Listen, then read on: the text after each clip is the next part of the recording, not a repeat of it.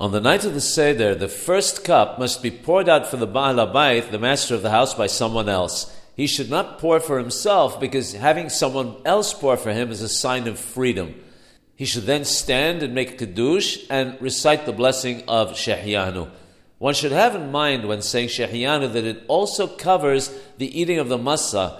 Sheheheyanu does not depend on the cup of wine, therefore, even if one did not have any wine, Sheheheyanu still must be recited. If one forgot to say the bracha of Sheheheyanu, one should say it immediately when one remembers. Even if one didn't remember till the next day, one recites it then, even if one is walking on the way.